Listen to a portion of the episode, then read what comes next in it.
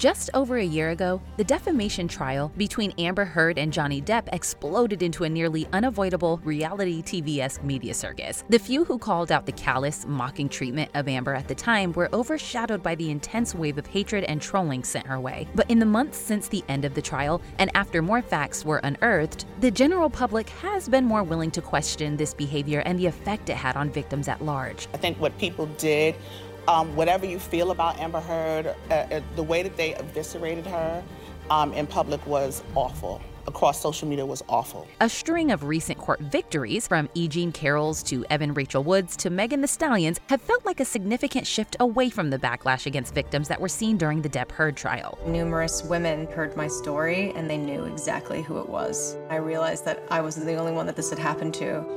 You're not alone. But the new Netflix documentary on the trial makes it clear that society hasn't totally moved on from treating the case as one sided tabloid fodder. Here's our take on the aftermath of the Depp Heard trial, the myth of the perfect victim, and how more recent cases are paving a way forward for victims.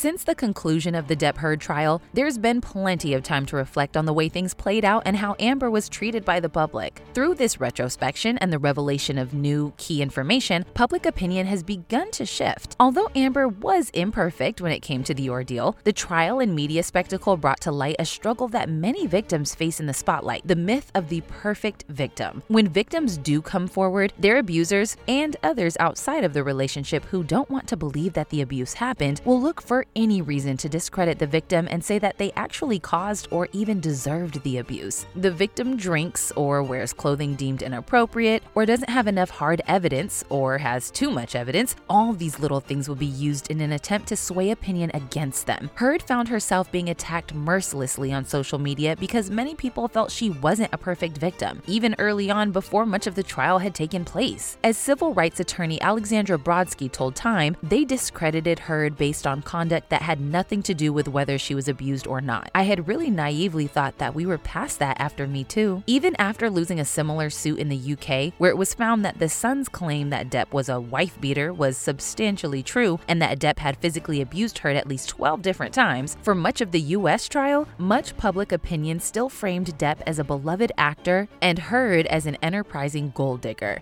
I know how many people will come out and say whatever for him.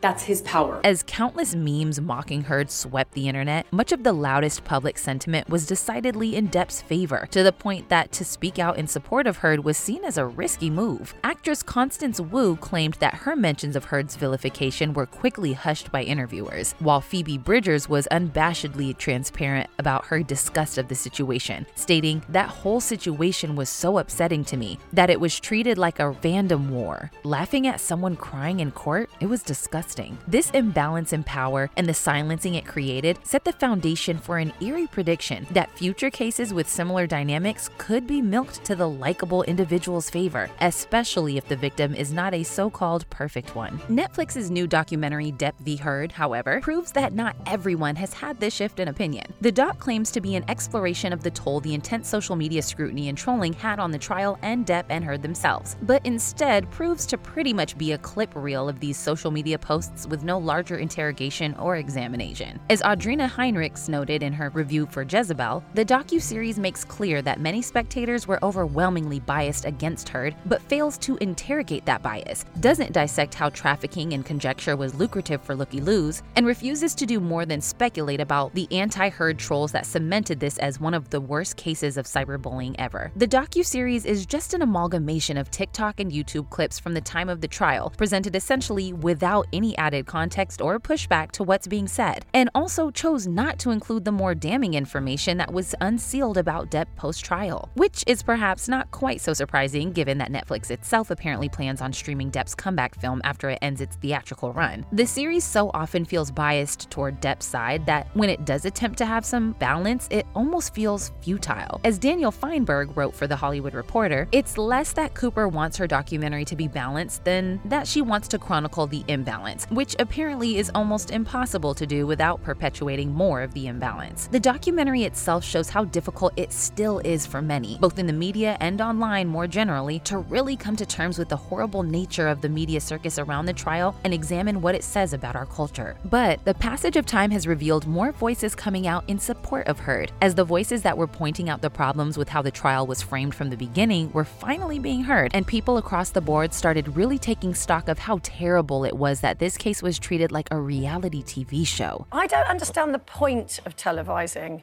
um, a court case. Who is the winner? The only winner really is the television company that, that Broadcasting, can yeah. yeah that can sell adverts off the back of it. Even Depp's lawyer, Camille Vasquez, recently admitted to deliberately playing up the theatrics of the case to take people's attention away from the actual details. I wanted people to be looking at me. I didn't want them looking at Miss Heard.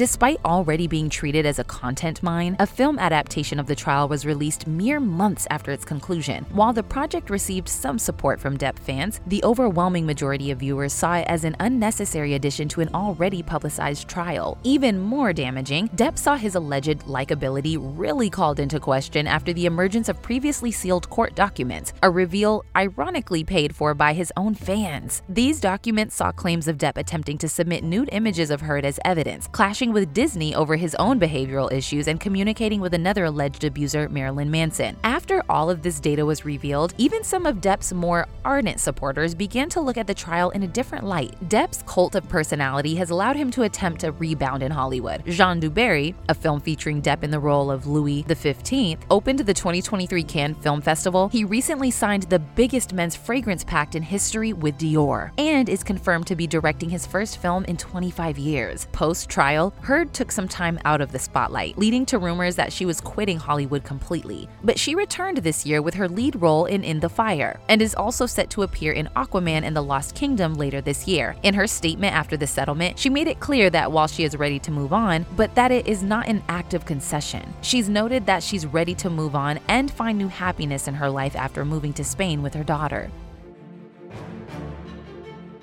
In the shadow of the Depp Heard trial, there was much fear among both activists and victims that the post Me Too backlash seen during that trial would lead to a wave of similar outcomes in following cases. And seeing the outcome of the trial and how the public was willing to bash Heard for being less than perfect did seem to embolden some alleged abusers. Not long after the Depp Heard trial ended, Marilyn Manson filed a defamation suit against Evan Rachel Wood for her claims of abuse during their relationship. The multi year struggle prompted by Wood speaking out about her abuse on Twitter and later in the HBO documentary series Phoenix Rising. But a majority of his suit was recently tossed out by a California judge, throwing out his claims against her as nearly baseless. There was this amazing moment of liberation at I'm not crazy. Wood, through her dedicated activism, has pointed out significant faults within the court and law systems that prevent other victims from speaking out. I stopped and thought, I should not be this scared to tell the truth.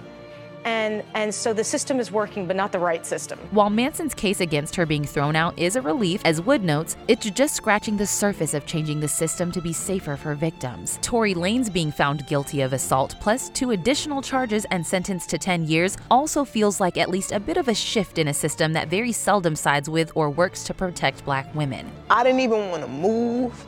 I didn't want to move too quick.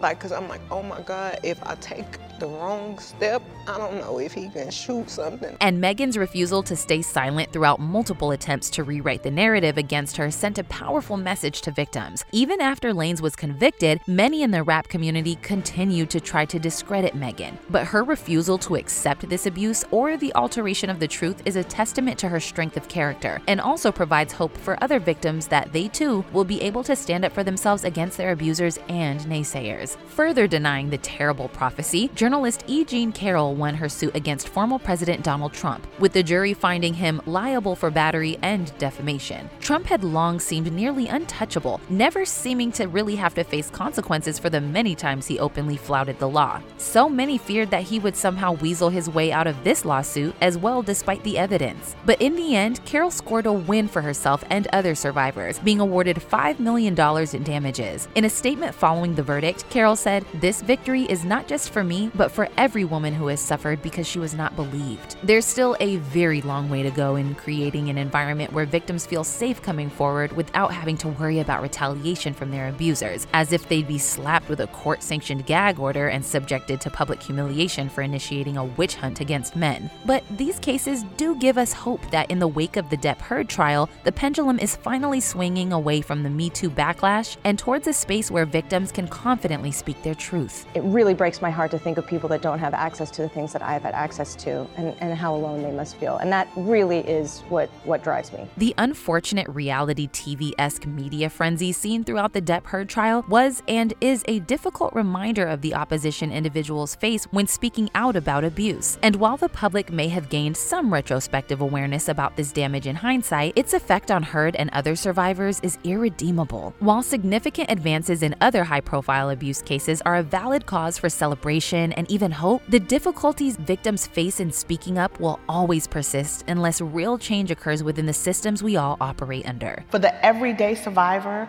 who is depending on these systems of justice, a lot of times they don't work. Hopefully, we can learn from the mishandling of the Depp Heard trial to make room for survivors to share their stories without being demonized by the media, even if they aren't the perfect victim. And while these recent wins are steps in the right direction, much work remains to ensure that all victims are supported and encouraged to speak out.